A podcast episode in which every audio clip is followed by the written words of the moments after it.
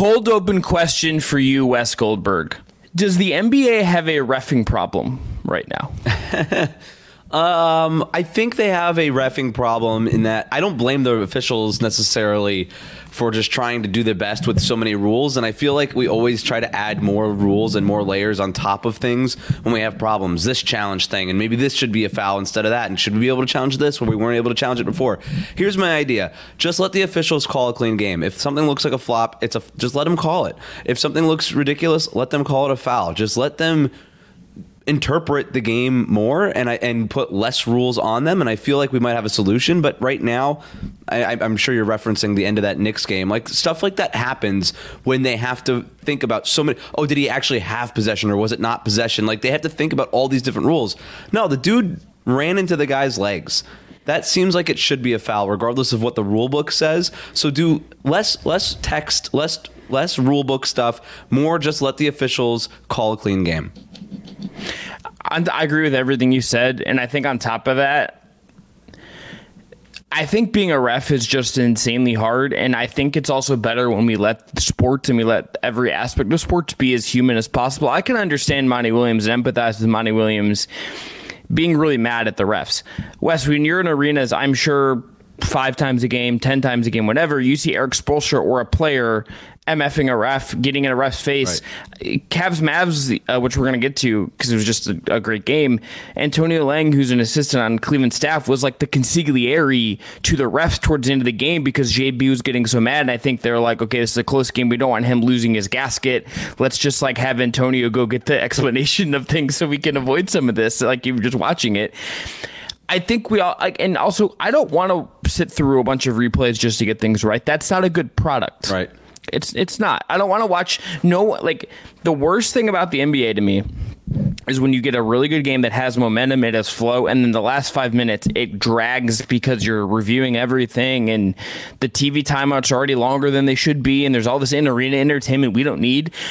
You're just going to keep making this much more of a bloated thing that makes it harder to keep people's attention. That's a bigger picture issue than hey, the refs are, are messing up right now, but this is a human job full of human error I think we got to cut the refs some slack sometimes, honestly. And and just make the job easier. They know what should be a foul, but sometimes like, you know, you get James Harden going to the basket and he does exactly what he needs to do according to the rule book and is able to to grift and get a foul in that way. But we all everybody in the including the refs know it's like yeah, he he tricked you into that, and that's not really a basketball play, and that's why people get upset with James Harden. So instead, instead of just having all these different rules and these different layers on top of it that make the ref's job harder because they have to interpret what's going on in the court, go into their encyclopedia of the rule book that's in their head, and try to come up with the best call in a split second, just be like, yeah, that play kind of sucked. We don't like it. You're getting. I'm calling the foul on James Harden. I don't like what he just did, and just let them do that. Um, I Get rid of the challenges. Get rid of them. Put them in the. I ha,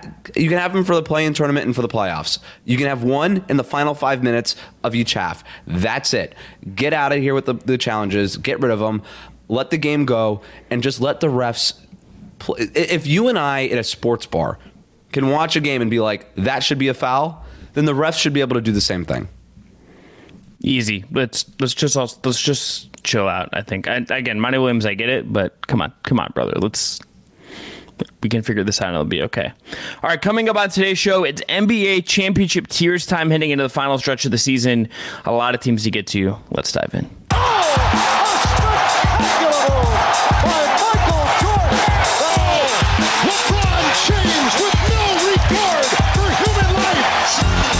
that big body in front of you. Crowder looking, throws it alley. Oh!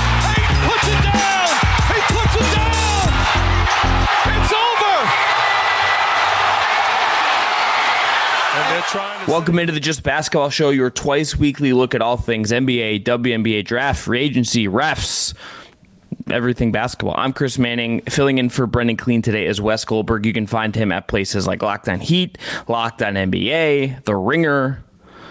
Wes, all you can eat as well. It's good to have you. I want to tell people about our friend at Thrive Fantasy as well. Thrive Fantasy is a player prop DFS platform where you can pick more or less on your favorite players across multiple sports, including the NBA and the NFL when that's in season. Sign up today with code Just Basketball, and Thrive will match your first deposit to two hundred and fifty dollars. Wes, before we get into championship tiers, I do just want to talk about Cavs Mavs from the other night, and specifically Heat Culture product Max Strus, who hit the longest game-winning shot in NBA three-point era history, shot clock era history. That game uh, beyond the shot that he made, which was miraculous, which caused a whole arena to lose its mind in a game it felt like the Cavs were about to lose after Luka, by the way, was incredible. That is the game why you get Max Strus because he a is effortful the whole game. He is incredibly poised the whole game, and then you put him back in with five minutes left, and he catches fire, hits five threes. The Cavs win the game like that's just a really good role player. It's the kind of guy the Cavs didn't have last year, and this this also just felt like a playoff game down the stretch. Max Strus just has a knack for kind of getting up for these moments. You know, obviously for the Heat, the last couple of years, he had the big uh, Eastern Conference Finals two years ago where his foot was erroneously called to be on the line on a key three pointer in the second half against the Celtics in Game Seven of the conference finals. Um, but he made a bunch of shots in that game. He uh, and a bunch of plays in general in that game. And then last year, the Heat, having lost their first game of the play-in tournament against the Atlanta Hawks, winner go home scenario against the Chicago Bulls in their second play-in game it's Max Strus who steps up with 31 points, tying Jimmy Butler for a team high 31 points in that game, making a ton of tough shots in that one. Uh, and that obviously set the stage for the Heat to be the number eight seed instead of Chicago. They beat the Milwaukee Bucks in the first round, and then the rest is history there. So he's got a knack for making big plays in big moments. It's why my the Miami Heat loved him. It's why the Cavaliers gave him $16 million a year. It's why. Um, and it's it's why he's got the cojones to go and take that shot from 59 feet. It's why Evan Mobley found Max Strus, and also, you know, before that play, he hit four straight three pointers in like 70 seconds to erase mm-hmm. a 10 point uh, deficit, and then. You know, Luka gets it, drops off a pass to PJ Washington. PJ Washington with the easy dunk, but left just enough time, just enough time for Max Strus to get one rhythm dribble and then pull up from right behind the Cavs logo and swish the shot. Unbelievable moment. There's a couple of times, Chris, a year where I'm sitting and I'm watching the games on my couch, and you know my wife might be in the other room, and I just ex- just scream out, "Oh my god!" or just some or some expletive, and it, it triggers her to just be like, "Hey, is everything okay?" from the other room, and I'm just like, "Yeah, everything's fine." Our old friend Max Strus just won the game for the Cavs.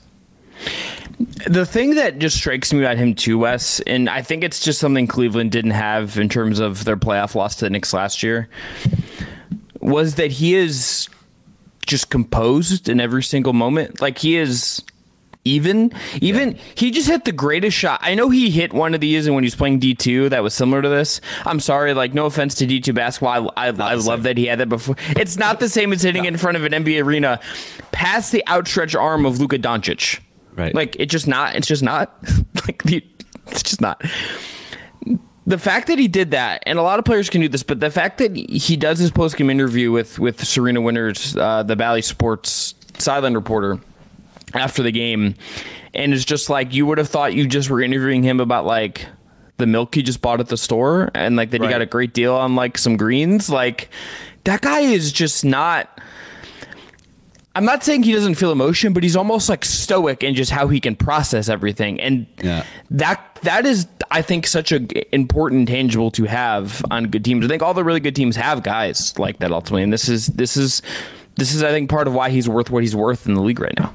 Yeah, that's why Erik Spoelstra trusted him down the stretch. I mean, I, I remember even talking to that guy in the locker room, and like sometimes he would make a joke, and I didn't even realize it was a joke because he is just so dry and just so even keel the whole time, and he just sort of be like, and would give you like a fake like Kawhi Leonard laugh every once in a while, and you just yeah, like, yeah, I'd be like, oh okay, all right, it's a joke, but then you got to know him and his personality, and he was really great to be around, and then but yeah, I mean that's just that's just Max Strus. Like he's just a cool guy, and um, and you need those guys, and, and that stuff really matters. You know, we get we get so involved in the X's and O's and the stuff like that, and, and the statistics when we when we analyze the game. But sometimes you just need a dude who just it, it nothing phases them. It doesn't matter if it's a D two game or or, or a, a, game against Luka Doncic and the Cavaliers in an important play in an important game at the end in the final stretch of the season, or in the Eastern Conference Finals, and he stepped up in all in all those scenarios. The other I think performance from this game that is worth just shouting out is Luka Doncic because mm-hmm. hey Dallas is good. We're gonna get some later, so we don't we're not gonna dive into them too big picture here. but 41 minutes for him, 45 points, 17 to 29 from the field, 6 of 11 from 3, 5 of 5 from the line, 14 assists against just one turnover, 9 rebounds. This guy is and Kyrie by the way 36 and 3 for him. Uh, that duo I mean, a large part of the reason Wes is for like a playoff game is that's the kind of thing you have to deal with in a, in a playoff setting. That it, the two guys can just overwhelm you like that, and Luka in particular.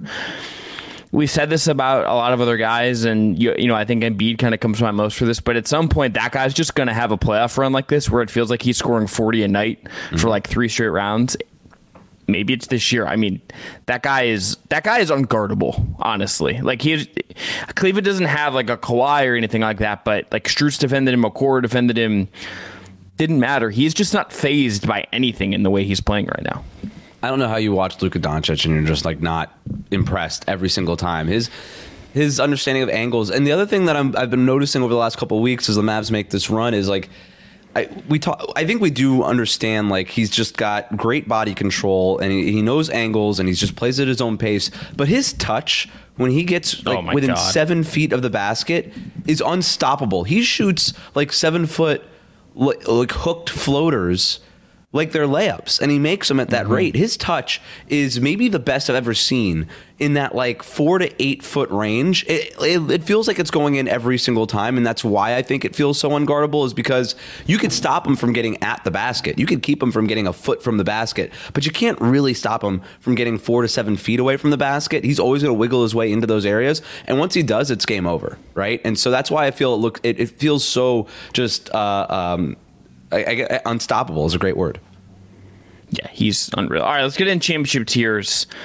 Wes, let's start at the elite level because I, I want to play a little game here and just think about okay, can we poke holes in any of these teams, make cases against any of these teams the rest of the way? Here's the three teams I have is the real legit locked in contenders: the Boston Celtics, the Denver Nuggets, and the LA Clippers. I'll ask you this Is there any team that you feel like I should be putting in that tier, in the upper echelon tier, that I don't have in there?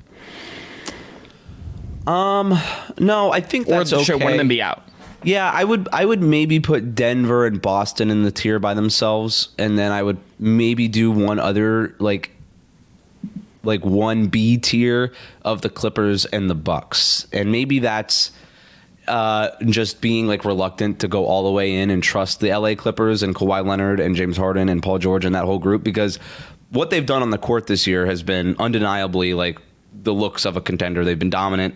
Basically, ever a couple weeks after they made the, the James Harden deal in the first place, so I, I, I won't quibble with it too much. But if I had to make an adjustment, that would have been it. They're they're the easiest one I think Wes to say okay should they be here just because they don't have the track record? And to me if I'm saying okay what do I make a case against them with? It's their health. That's a really boring thing. But Paul George is hurt again. Mm-hmm. Brendan if you listen to this he's going to text me and be like Chris you can't just talk about health. The Clippers you kind of can. Mm-hmm. Paul George no. is hurt. Kawhi has the history. Yeah. Harden can break down at times we've seen it like that that's a huge, huge. Un, if you un, if you were gambling, if you if you had to take hundred dollars, and who's your gambling partner here with the? Uh, bet, shout out bet shout out shout out BetMGM. Bet BetMGM. All right. So if you were taking hundred dollars and you had to place it on a BetMGM uh, account and say, all right, who am I going to bet to make it out of the Western Conference? You could go with the Clippers, but your number one hesitation would be the health. And so I think in that regard, you're right. It's like, okay, that's the team where you have a real drawback. Obviously, like Jamal Murray could get hurt for Denver, and then that sinks their hopes. Like anybody can get hurt.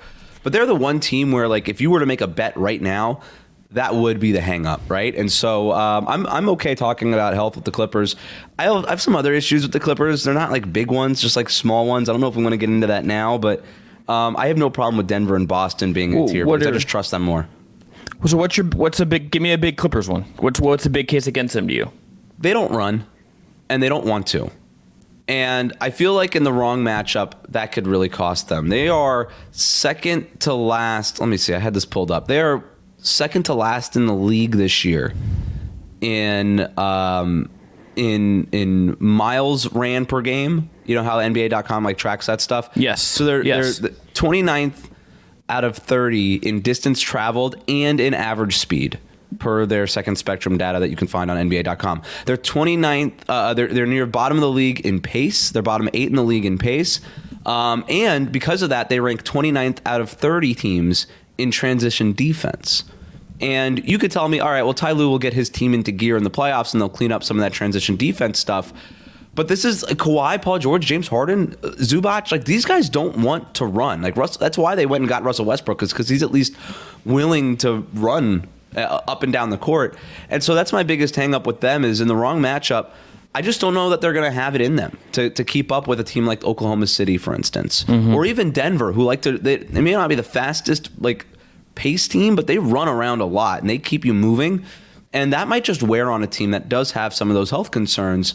Um, and again, you might people could say like, well, no, like that's just the regular season basketball, and they'll they'll ramp it up in the playoffs. All right, I looked last couple years in the playoffs, they get slower than where they were in the regular season, not faster. They get slower, and so I don't know. That would be my main concern. In the wrong matchup in a loaded Western Conference, they might not just want they might they might just fold and not want to run with some of these teams. Yeah, I think that's very possible. I think you would. I think the counter I would say to that is just if there's any team aside from Denver that I think could just manufacture a ton of points in the half court and it'd be fine. It might be Kawhi the way he's played this year, plus Harden, plus Ty Lue, plus Paul. Like I think they could do it, but it is tricky to look at the other teams in this tier and what case you can make against them. I don't really have one for Boston Wes. I don't have. I don't really have like aside from just like three point variance again hitting them or like like again someone just gets hurt. I don't have something in that team that really freaks me out right now. I just they're playing at an absurd level. Yeah, the three point variance is the thing, but I also think it's a real thing, and I think it's a real thing because of the way the Celtics play. I mean, you could talk about Yes. it's a make or miss league for any team, but they their whole deal is we're gonna outscore you from the three point line. That the whole reason that Joe Mazzulla developed this five out system and traded the guys like Marcus Smart and Robert Williams and Grant Williams for guys like Kristaps Porzingis and Jrue Holiday uh, is because they wanted to run this five out scheme. And you watch them, and when those threes aren't falling. They can short circuit sometimes. I think Jaylen Brown is most important to this team and Kristaps Porzingis because they're at least threats to get to the basket. Brown is like a battering ram. He's just going to plow his way to the basket. Porzingis with the pick and roll stuff and the rim pressure that he provides and what he what he could do in the post. Obviously, those things are important, but I don't know that those guys could carry you in a seven game series doing those things. And if the Celtics do go cold from three point range, it kind of short circuits everything. And I wonder whether or not a team can come in, get hot when they go cold. Like that would be the thing. Like it so it does sort of come down to variance, but there are le- there are layers to the Celtics that I kind of want to see more. Like they're near the bottom of the league in free throw attempt rate. They don't they're near the bottom of the league in drives. They they rely a lot on isolation and stuff. And and it works. It works. It's worked really well. They are by far the best team in the NBA, but if we're looking to poke holes, that's where I'd be looking. Half of Boston's losses this year have come in games where they've made fewer than 15 three pointers. Um, and so they, and I think they went here. I have it here. Uh, yeah, they, there was nine games last year where they made in the playoffs where they made fewer than 15 three pointers. So it can happen. Like if they don't hit a certain water level in terms of made threes, it, it, it at least opens the door for an upset.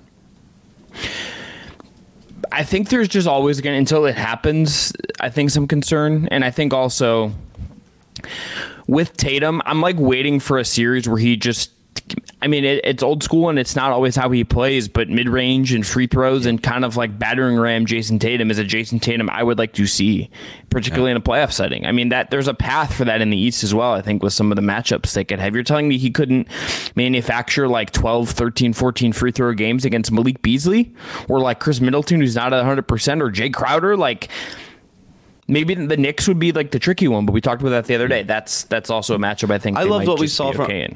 I loved what I saw from Tatum the other night against Philly. I know there's Yeah. no Joel Embiid obviously in that game, but him just in, the, in, in that fourth quarter when Philly kind of got it back to I think a two point game, and he was like, you know what, forget it. I'm just going to blow by whatever defender is in front of me, and I'm just and he and he, he finished with a bunch of drives and dunks and stuff like that. He needs to do that. Uh, like I said, Porzingis, Jaylen Brown, they're going to have a certain amount of that, but if he's doing that, I think it changes their team completely. Um, and I guess the other hole would be like he's not as good as Giannis. He might not be as good as Embiid, depending on what Embiid looks like when he comes back. Uh, there are other players in the Eastern Conference who might just be better than Jayson Tatum, and you just I, I think I think Jayson Tatum's been awesome all year, but you don't really see championship teams with their best player like Jayson Tatum. They're usually just a notch better. They're usually in that like top five or six tier, and Tatum's probably just a, a half a notch below that. But the rest of the Celtics are just so good that it might not matter. Other team in this tier is the Nuggets. Not a ton for me to say about them. I still think their starting five might be the best single five man lineup. I trust more than any lineup in the league. Yep. I think the only question is just any concern about depth, any concern considering the youth. There's going to be a point in the playoffs where we would have seen Bruce Brown close last year, and he was so good for them in the title run. Is there just a moment where that shows itself where Peyton Watson isn't good enough, or Christian Braun, Christian Braun isn't good enough, or Julian Strawther's randomly in a game. I don't know, and like it just doesn't work. Like that's like the only thing I could see really causing a, a frit with Denver Wes. Yeah, I'm, I'm not. I, I hear you because the whole the whole point of this topic is to try to poke holes, but I'm not worried about. I'm not worried about the Nuggets' depth. The way that Michael Malone plays his lineups in the regular season is so different than what he does in the postseason. Like in Yep. the in the regular season, he'll run out his starting five, the one that you said they get a bunch of reps together, and then he'll just take them off, and then he'll just go second unit all the way. And and I think that's why you see their net rating not be as as strong as a team like Boston's, for instance, where Boston will stagger their four stars, five stars, whatever you want to call it. They'll stagger their guys with bench units and mix their lineups that way. Um, but Denver is not going to do that until the playoffs, and then you start seeing those mixed lineups. And yeah, I, you know when when Jokic is off the court, this team doesn't play well. But you know, I don't I don't see them going with their backup centers that have been kind of hit or miss this year. Uh, we've seen them experiment a little bit with Aaron Gordon at center. It sounds like all the reporting out of Denver is the expectation is that in the playoffs, when Jokic is off the court, they're going to go Aaron Gordon at center in crunch And time. they should. And and they should. And, and those lineups have been waxing opponents. Um, it's fewer than 300 possessions on the season, according to Cleaning the Glass. But lineups with Aaron Gordon at center, no Nikola Jokic on the court, are outscoring opponents by 13 and a half points every 100 possessions. And the two top ones that they have, whether it's with Peyton Watson or Christian Braun in those lineups, are outscoring them by more than 20 points per 100 possessions. So those units have been awesome. Um, so as long as those guys are healthy, the one problem with Denver is not to keep going back to the health conversation, but if they lose like one guy, that could unravel some of the things that they got going on. But I, you know, beyond that, um, I, I, I really don't have any concerns about Denver. I don't. Yeah, I still think I might just pick them to win it all again when we get to playoff. That's who I had time. preseason. That- I had the Nuggets winning it again. Yeah, same. I Jokic is, I think, just unfathomable. That team is just so in sync.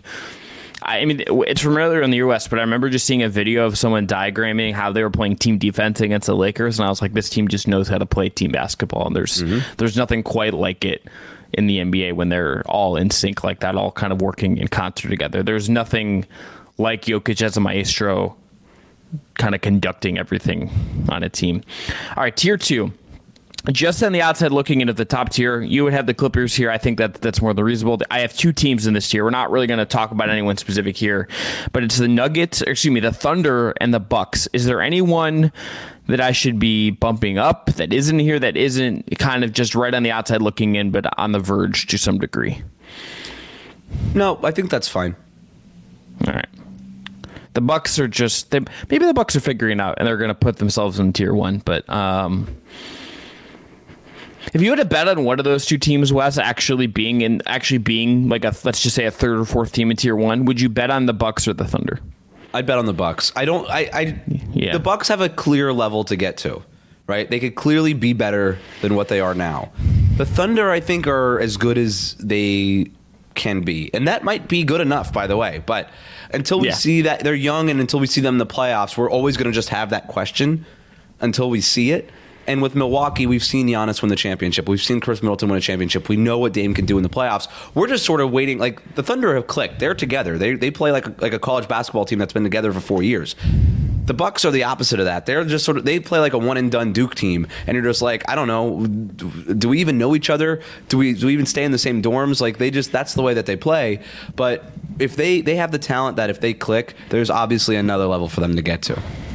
Yeah, I agree with that. Just Giannis, maybe the MVP if you wanted to make that argument. Like they're playing at a level that's just it's un, it's unfathomably good. All right, tier three. This is the tier that I have I, the most uh, teams that I'm interested in in I think and that's what I've called it's possible right with a question mark like you could talk yourself into it you could believe that it's maybe there and there's a team we're going to get into specifically here that's the Dallas Mavericks here's the teams in that tier though the Minnesota Timberwolves the Dallas Mavericks the New York Knicks the Cleveland Cavaliers, and I put the Phoenix Suns here. That Brendan had them a tier higher the last time out, but I think considering where they are in the standings and all of that, and the Bradley Beal hamstring thing, keeping him in and out of the lineup, relying on Bol Bol for minutes, like I, I have this team in the it's possible, but I'm a little skeptical tier.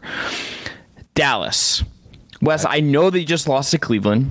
Mm-hmm. I know what the standings say. I know that being in the West means their life is really hard. The fact that they are eighth and might have to be in the play-in tournament means there's a very hard path, and they could end up having to beat the Thunder and then the Nuggets and or the Thunder and then the like. Just it's a whole rung of teams that they're going to have to go through to actually make a, a finals run.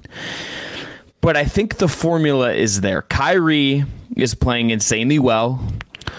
Luka is just flat out unguardable, as we talked about all of the role guys post trade deadline with PJ Washington coming in for Grant, Daniel Gafford, and uh, Dereck Lively II, who is not the most expansive player, but is good.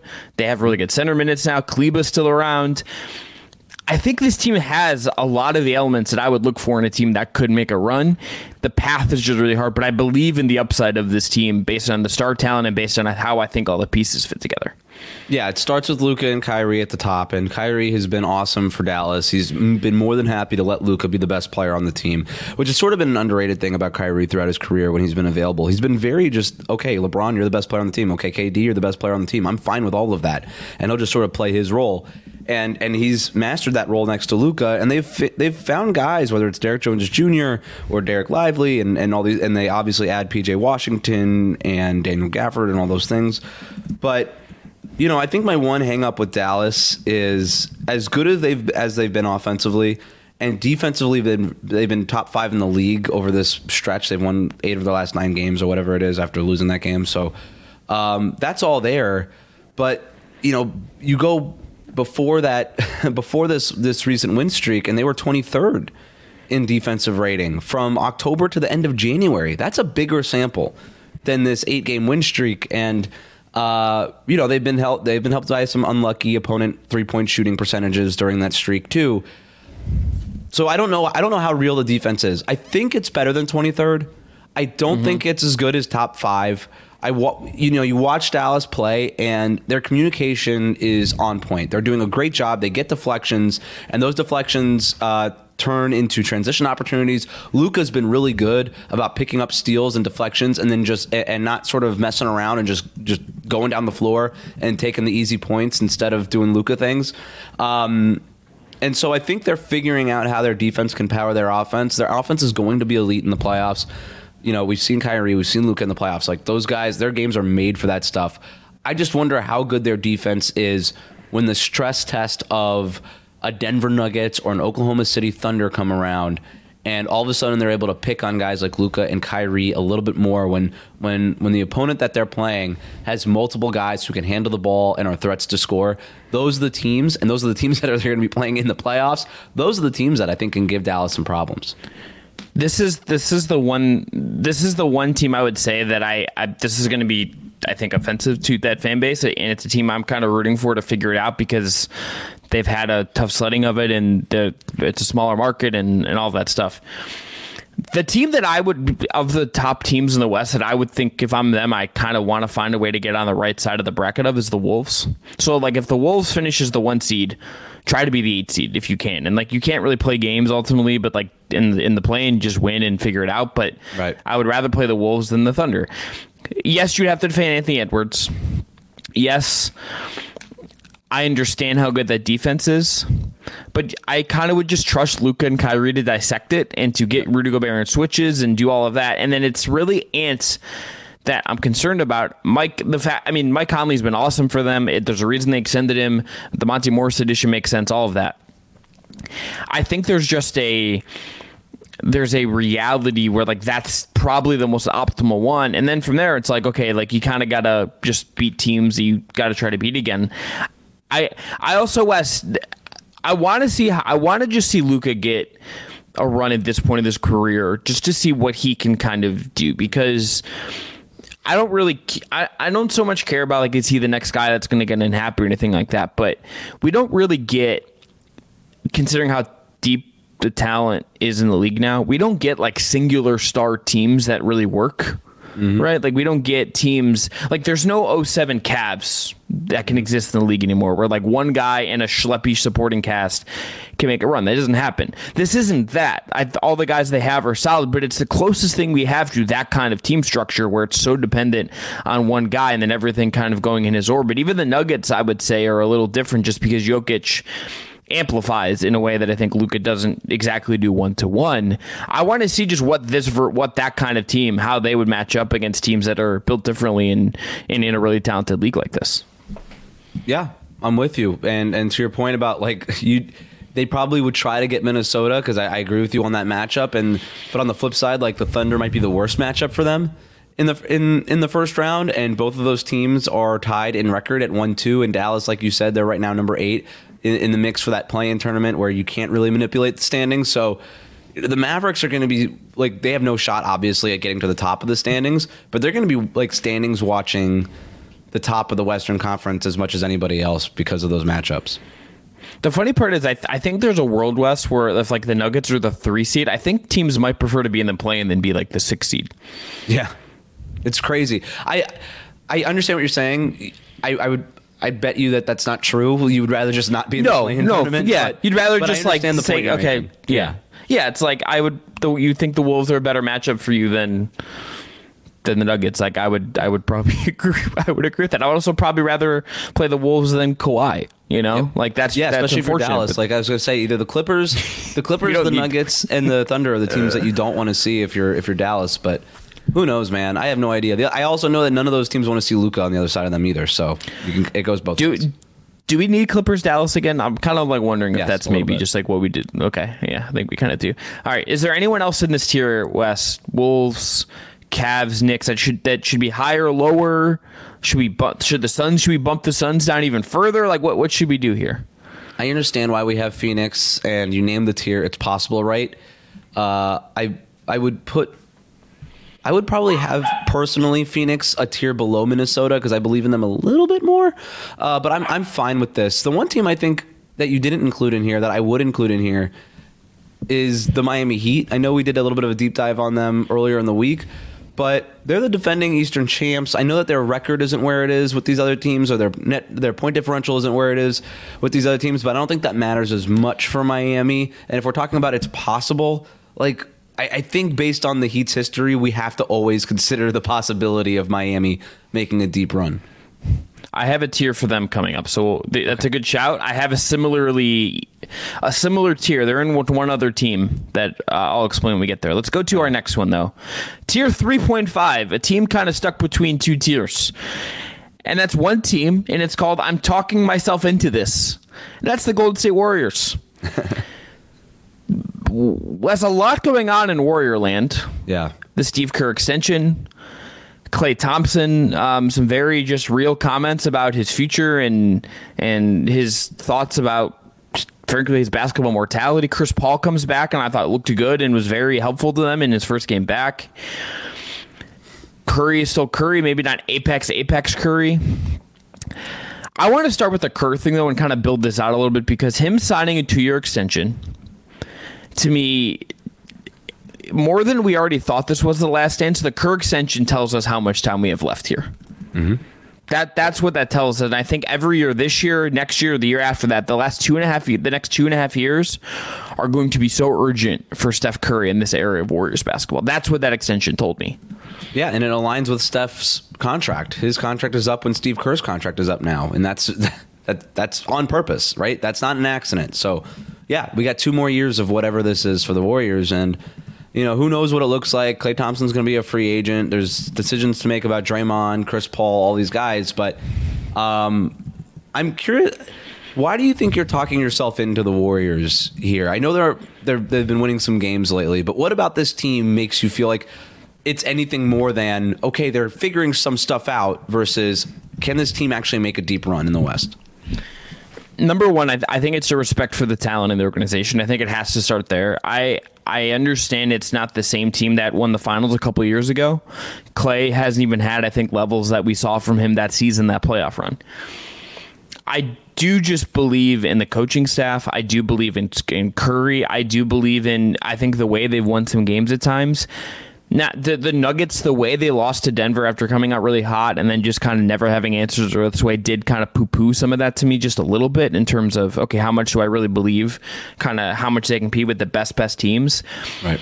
But it's those things. And then I, I think the Kuminga surgence, the, the Podz arrival, I think they're getting good minutes out of all these role guys.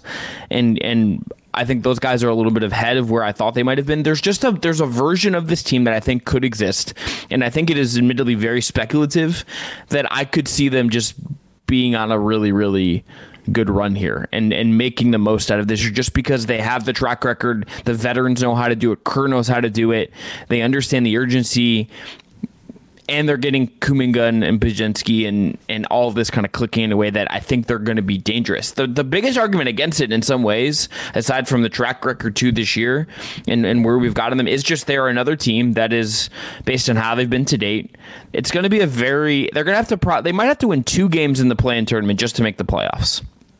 Yeah, that like I'm not saying they can't do that and then like go on a run, but like the path is just that's just a really hard path to walk when yeah if you're any team frankly um, I'll start by saying that I love what I've seen from Golden State lately. It does figure out that they're figuring something out. They have an identity, which I think is important. Playing Draymond at the five, they're going small ball. It allows Kuminga to be a little bit more of a battering ram, frees up Andrew Wiggins to do some things. The Draymond Green, Steph Curry two man game and that chemistry is still the, the, the, the class of the league in terms of two man game chemistry.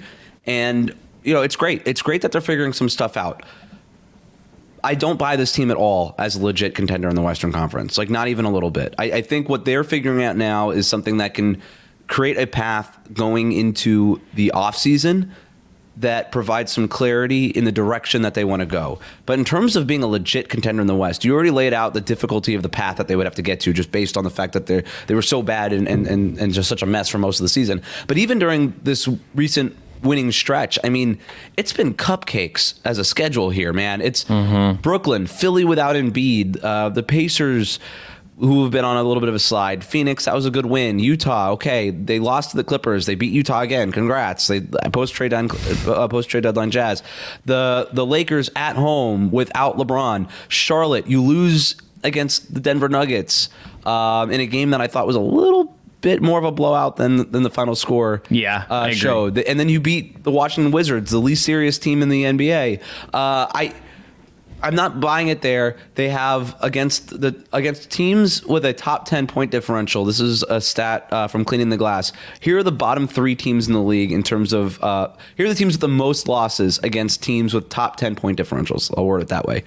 Washington, obviously 0 21 against the top 10 teams in the league. Detroit has 19 losses against the top 10 teams in the league. And then it's Golden State, tied with Detroit, 19 losses against the top 10 teams in the league. They're just not up to that par. And if they even were to make uh, a, a, deep run in the Western Conference, as great as Jonathan Kuminga has been, and right now Klay Thompson is our number two scorer, but I think it'll be Kuminga by the end of the year. But either way, they will have easily the worst number two score of any team to ever make a deep run in the playoffs. I believe that if they were somehow to make that deep of a run. They're just they're so behind what Steph Curry needs in terms of a co-star at this point.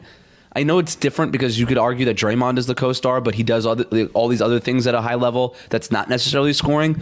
But at the end of the day, you got to put points on the board, and I don't I don't really trust this team to do that against some of the top teams in the West. So.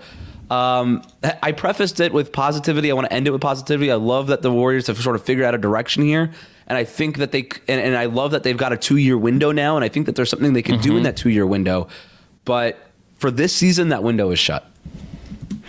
I think too, Curry, as great as he is, this isn't apex Curry anymore, and I think that means there's there's less of a margin for error. They don't have as much room to play around and and overcome mistakes because Curry isn't like he's still very very good, but he's just like a hair below where he was even two years ago, I think.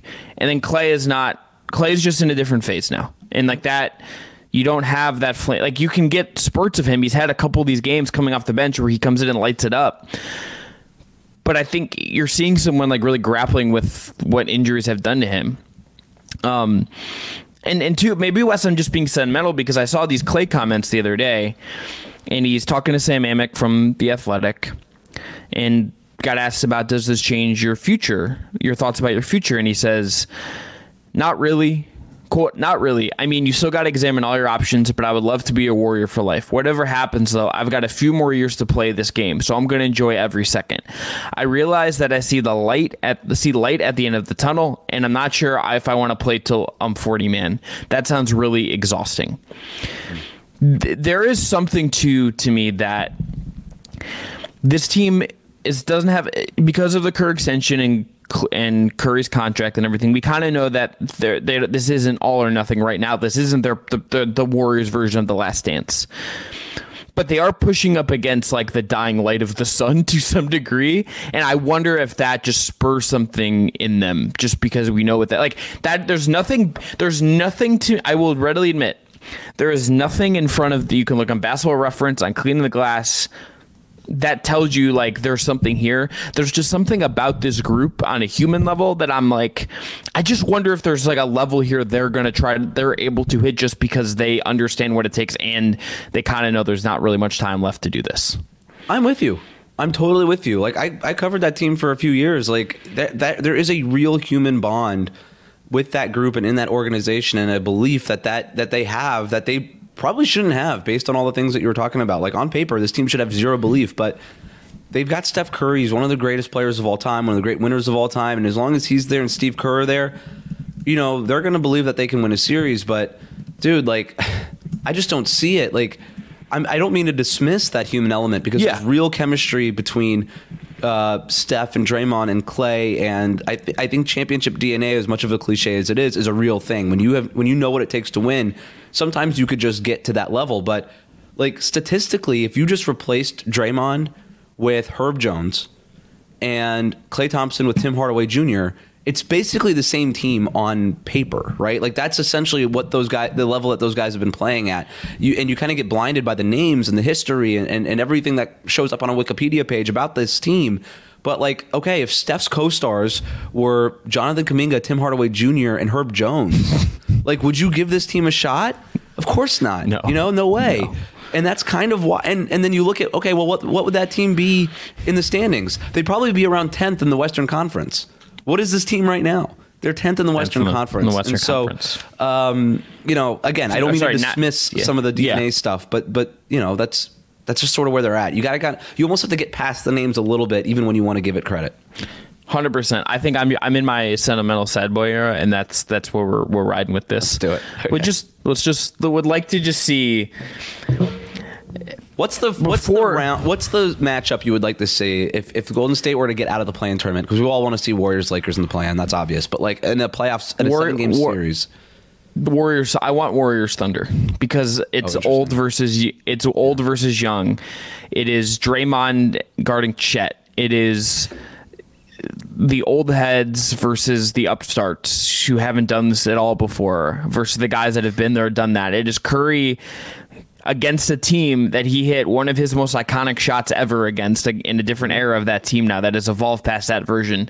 Um, I frankly also just like for the for the Thunder, that might be good for them too. Even whether they win or lose, that might be good for them to go through like yeah. through that. I mean, like Chet, your body's going to feel like crap after that series, but maybe going against Draymond in the post for like two weeks might teach you some stuff about how to play playoff basketball.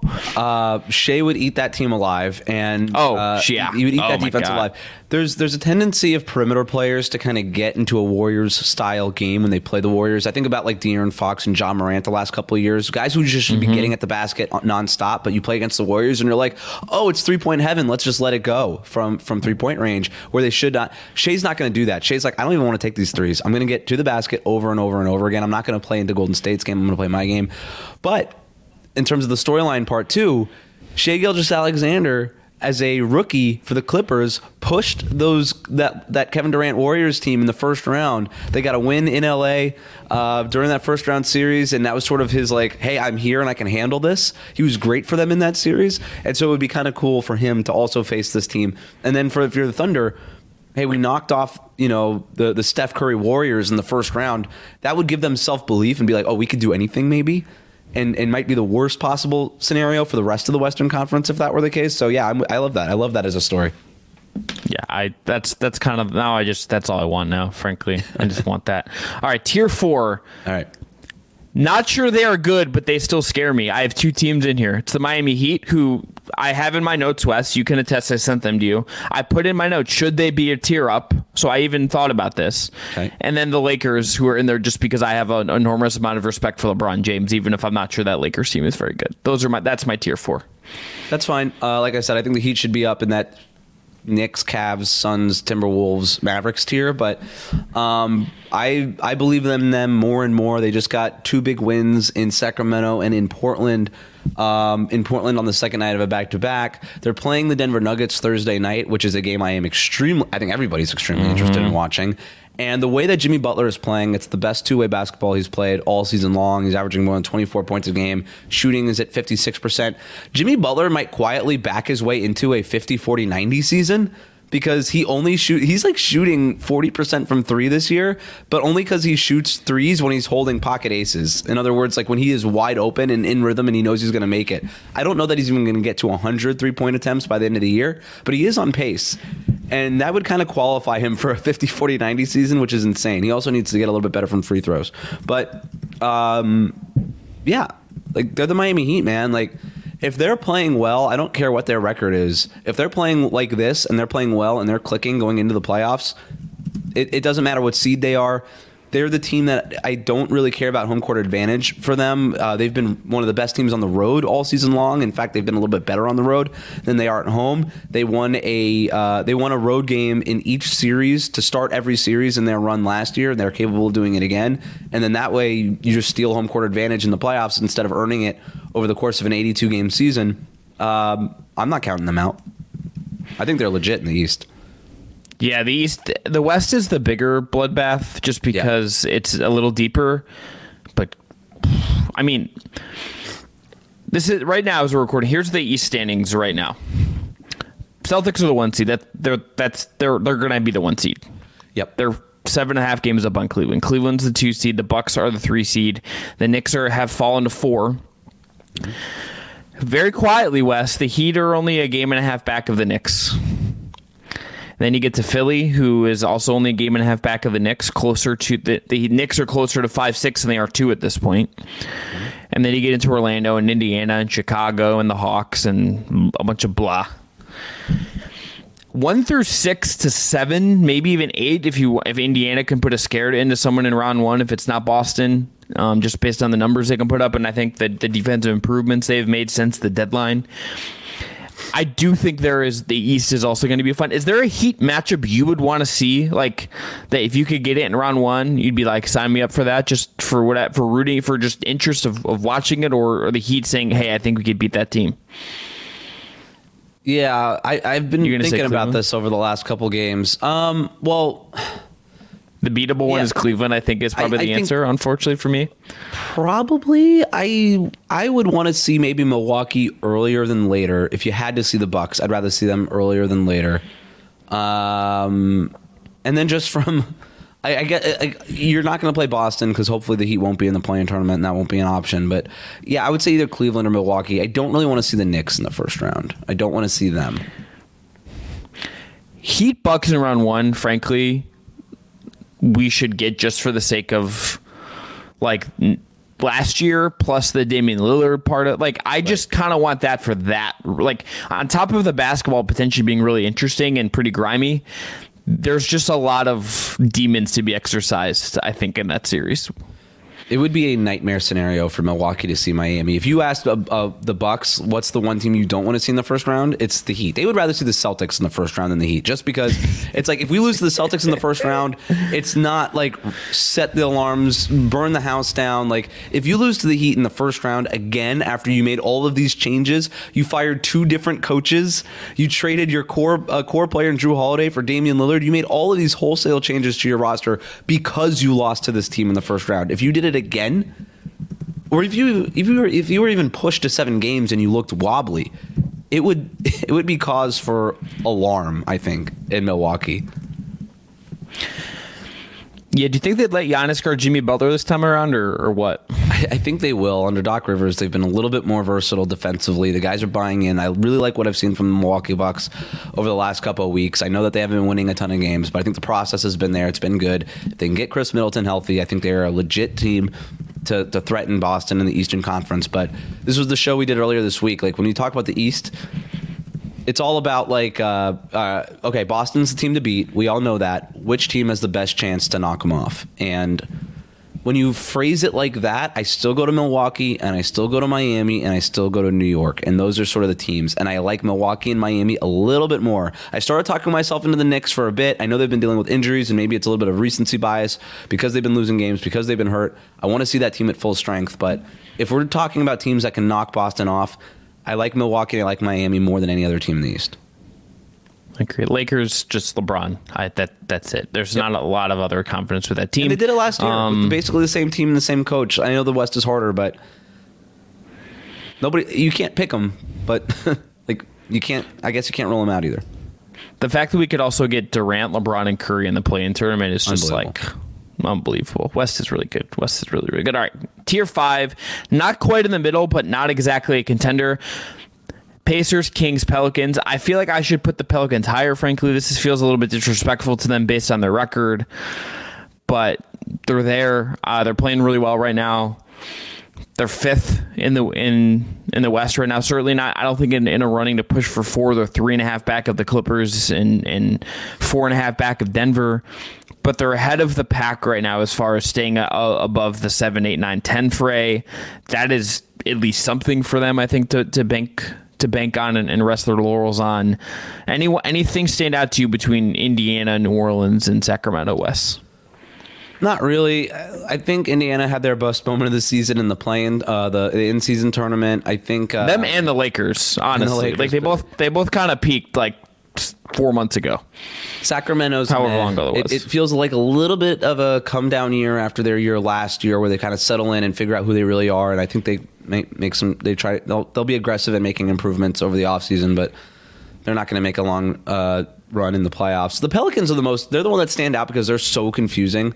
Because they'll win like four games in a row and get like a statement win, and then they'll just like drop like three of six, three of five, and you're just like, what is going on here? And oftentimes it's just like what Zion Williamson is doing and whether he's healthy and if he's engaged defensively and if he's just doing Zion Williams things on offense. But I I have absolutely zero belief in the New Orleans Pelicans, and yet they're still one of the top five teams in the or the top six teams in the Western Conference. I just keep waiting for them to fall into the play-in tournament and swap places with one of these teams that people actually talk about, and it just isn't happening yet. Yeah, and then like Zion's getting. I, I, mean, Zion's had some really interesting moments as of late. Where Point Zion is, I think, a very very hard guy to defend, and that in a playoff setting, I think could be a real differentiator for them if they get the right matchup. Um, the last couple weeks, I mean, this isn't everything, but they're they're plus six point one per hundred possessions. They're still like top ten borderline top 10 offense, borderline top 10 defense. The defense, I mean, it's actually better than it has been on the year, but 11th in the league over the last couple weeks with some some teams playing kind of absurdly good defense over the last few weeks. They're just like a team that I, they're not obviously on the same tier to me as the Thunder Wes because they just haven't had the same success, and I don't think they have anyone as good as Shai.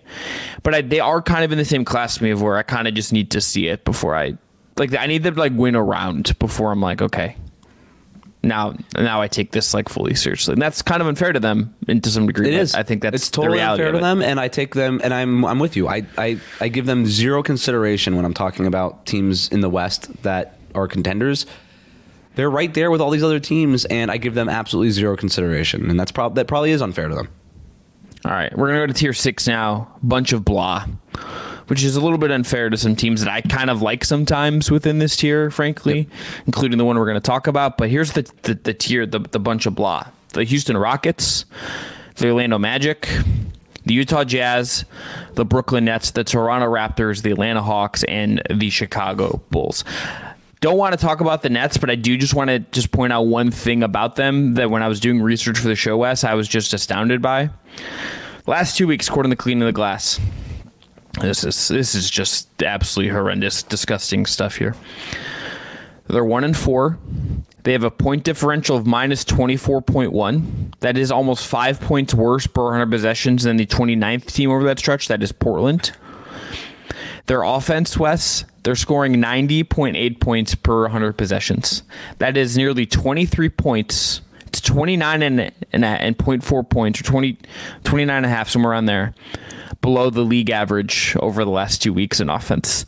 Whatever is going on in Brooklyn right now, they need to get Kyrie back and have him walk around the arena with some sage and like detox the place because good fucking lord, it's hard to be that bad. It's just hard to be that bad when they have they fire the coach that no one seemed to like and they have a bunch of players that are like frankly pretty decent and probably just shouldn't be this bad. This is pretty bizarre, honestly. The whole season's been bizarre. I think you named this whole section of teams after the Brooklyn Nets. They're the the epitome of blah. They are the most blah team. Even if Mikal Bridges is sort of a nice player and Cam Johnson's kind of a nice player, even though the contract doesn't look great, and Nick Claxton's kind of a nice player and he's up for a new contract. They don't have anybody that is exciting. Number one, they don't really have anybody that's like the number one on a good team. They just have like a bunch of dudes. You have the whole Ben Simmons situation that, as dramatic as that used to be, it has lost so much steam. Like it's one thing in the Philadelphia market when Ben Simmons is doing these things, or on a Brooklyn team with Kevin Durant and Kyrie Irving that's that's getting the national attention. But like even Ben Simmons and that whole deal, people are sort of tired with, and, and that's kind of been swept under the rug. So and he's actually been playing lately. Um, I I don't know, man. Something's got to like. You mentioned the Sage. Like I would just. I know they can't do it, but just start over. Like whatever is happening right now in Brooklyn is just like bad vibes, bad juju. There's nothing good about that team, and there's no wonder that they can't get any fans into that arena. Who would want to watch yeah, that team? There's a reason Knicks fans have like like invaded and taken over when there's the the quote unquote battle of New York it's tough to be the second team in that city. All right. Um, other team in this tier that's just worth shouting out the Orlando Magic. Four and one over the last two weeks seventh in net, ninth in offense, tenth in defense. Philip Rossman Reich, who does a really good job covering Orlando for Locked On Magic and at Orlando Magic Daily, noted that and as they've won eight out of their last eleven on top of their four and one out of their last five, they have an offensive rating of one fourteen point six. Uh, it's a little more respectable for them, and they're actually shooting forty percent from three over that stretch. It feels like a little bit less of noise of Paolo Banchero shooting well from three, and Suggs and Anthony hitting from three, and Gary Harris shooting nearly fifty percent, and all of that and I their offense is still frankly hard to watch a lot of the time. It just doesn't work a lot of the time. There's a reason when like Paolo hit his game winners, like they're kind of shots he pulls out of nowhere, out of his ass a little bit, just because the, there's no structure. But I, I will like this team. Even if they lose in five games, I do kind of just think they're going to be annoying to play for some team in the first round. I don't think they're super dangerous as far as upset goes, but I, there's something about this team that I I, I can't really look away from, even if there's a lot I want to look away from. They've been an elite defense all year long. So when you talk about like teams that are just going to be annoying to play in the playoffs, they're there, you know, and, and between Banchero and Wagner and, and their centers, whether it's uh, Wagner or Bitadze or, or, Carter. Like there's just size there. They're physical. Like they're just uh, you got Jalen Suggs chasing you all around the court. Like that's just not going to be a fun team to play. Defensively, they're elite. Offensively, they're in the toilet, uh, and that's sort of their story. But yeah, I mean that that's sort of the definition of a team that's annoying to play in the playoffs. Yeah, it's gonna be. Who should if they were gonna upset someone? Who would it be? Like if they were gonna not like, like is it like getting the Knicks into like a sluggy series? Like is that the weird one? Just because like Suggs could chase Brunson around for seven games and like they just do enough. Like I don't I don't think there's a real path for them and with any of these ones, but that might be the one that I would talk myself into at least like stylistically making some sense. My my first thought was like Milwaukee because you have Suggs to chase Damian Lillard around. Uh, and then you have a bunch of guys with size to create a wall between Giannis and the basket. You got guys who could stand up to Brook Lopez, but then I think about uh, the fact that they're not going to be able to score any points in that series, and that Milwaukee's like number one weakness is the fact that their guards can't guard anybody, and Orlando's number one weakness is that their guards don't scare anybody. So that's probably not it, but that was sort of my first thought. Yeah, weird stuff there. All right, let's go to the last tier. Maybe sometime in the future you can compete for an NBA championship. Memphis, San Antonio, Portland, Charlotte, Detroit, and the Wizards. Some teams, frankly, in here, I'm not sure if they're ever going to compete for a championship, but that's that's not my problem. Wes, the only team I want to talk about here is the Spurs, and that's because Victor Wembanyama just remains a fucking alien. Uh, he had a five by five game recently. I, I, if you're not watching him regularly, I think you're just frank. People are just missing out. The Spurs are not the most watchable team in the league by any stretch of imagination. They're in fact often kind of hard to watch outside of, of Vic. But this guy is just doing things that just don't compute to my brain. I and I, it's flabbergasting how good he is amid a pretty bad, horrendous team that's near the bottom of the league in so many categories. Yeah, he's a legitimate top 30 player in the NBA, and that's probably too low already. Um, over his last 15 games, 21.1 points on 47% shooting, 38% from three, 85% on free throws, 10.4 rebounds, 4.3 assists, 1.9 steals, and 3.6 blocks. He's already one of the top five guys, according to any sports book, in Defensive Player of the Year. That's a little noisy just because of the big name of Victor Wembanyama. I don't think he's quite there, but he's this might be the last year somebody that's not named Victor Wembanyama wins Defensive Player of the Year for a while. If the Spurs could just be even a play-in team uh, next year, and uh, yeah, he's he's awesome. And so, yeah, Spurs fans don't care that they're losing games. Get another good draft pick, go trade for Trae Young over the summer or whatever it is that you're going to do, and give Victor Wembanyama some help, and then start going for it. I just want them to just be aggressive in whatever way in the summer. I don't want them to wait. The worst thing they could do is wait around for time for draft picks and stuff. Like don't I'm not saying spend yourself into a hole and do dumb things that aren't actually in the best interest of of Wembanyama long term. But there's a chance to just elevate this next year and make them be there's a there's a real path just because of him to be respectable next year. I want to see that. That's the bare minimum yeah, you've got Wemby. Devin Vassell's given him good, good things this year. And there's some other like bit bench pieces that you can toy around with, but go make a move for a legit point guard who could play pick and roll with Wembanyama, pick and pop with Wembanyama, and all these things, and go for it. There's no reason why you shouldn't. You, eh, you shouldn't have the big expectations of winning a championship, but yeah, go go do what the the Rockets did. Basically, go get some guys and just and be a respectable team next year that people want to watch just gonna look. We're gonna end up looking at free agents for this summer. Um, Klay Thompson's new home. Mm-hmm. He's not. Uh, no. Jrue Holiday. Maybe I don't know what happens there, but that it doesn't really seem like the one. Bring back DeMar DeRozan. Eh. This is like just such a uh, not the free agency class to maybe that's kind of it. It's might this might need to be like weird trades. Yeah, I think Tyus Jones. Keep, people uh, Tyus Jones doesn't do it. Like go make a move, like a real like go get a guy that could be part of eh, not necessarily your future future because just because of how young Wemby is and what his trajectory is, but like, if you could go get a Fred VanVleet type, it's just somebody that raises the floor. I don't know that you need to be thinking about ceiling because you have all many these draft picks and all these things, but somebody that raises your floor out of like the bottom four or five teams in the West that is worth spending money on. Like I would go after a guy like I don't know what what's Bruce Brown's future. You know, like Yeah, What- I like that. guys like that, you know, uh, Buddy Hield, does he make sense as a floor spacer? Uh, I would be going after guys like maybe Tyus Jones, but I, I just think you want somebody a little bit better than that. But it also depends on who's available. Yeah, free agent market is uh gotta tell you. It'll it finds a way to be interesting, and Klay can make it interesting. Paul George hasn't signed an extension, can make it interesting. James Harden can make it interesting, I guess. Um, God, we didn't even talk about Gordon Hayward and the Thunder, but I'm I I gotta just now I'm looking at his name. Got to tell you what one thing we didn't hit on that we just should have that I want to pinpoint. Uh, the they recently when Giddey didn't start a second half, that's going to happen in a playoff series, and it's going to be for Hayward, and I think it, the Thunder might be better for it. But that's that's neither here nor there. This free class is not good. D'Angelo Russell, Mm, I would not a lot I would call New Orleans about CJ McCollum and just see what, Yeah, what they, how I they like that. value him. Like that to me is a guy who makes sense as a, in a leadership role for that team.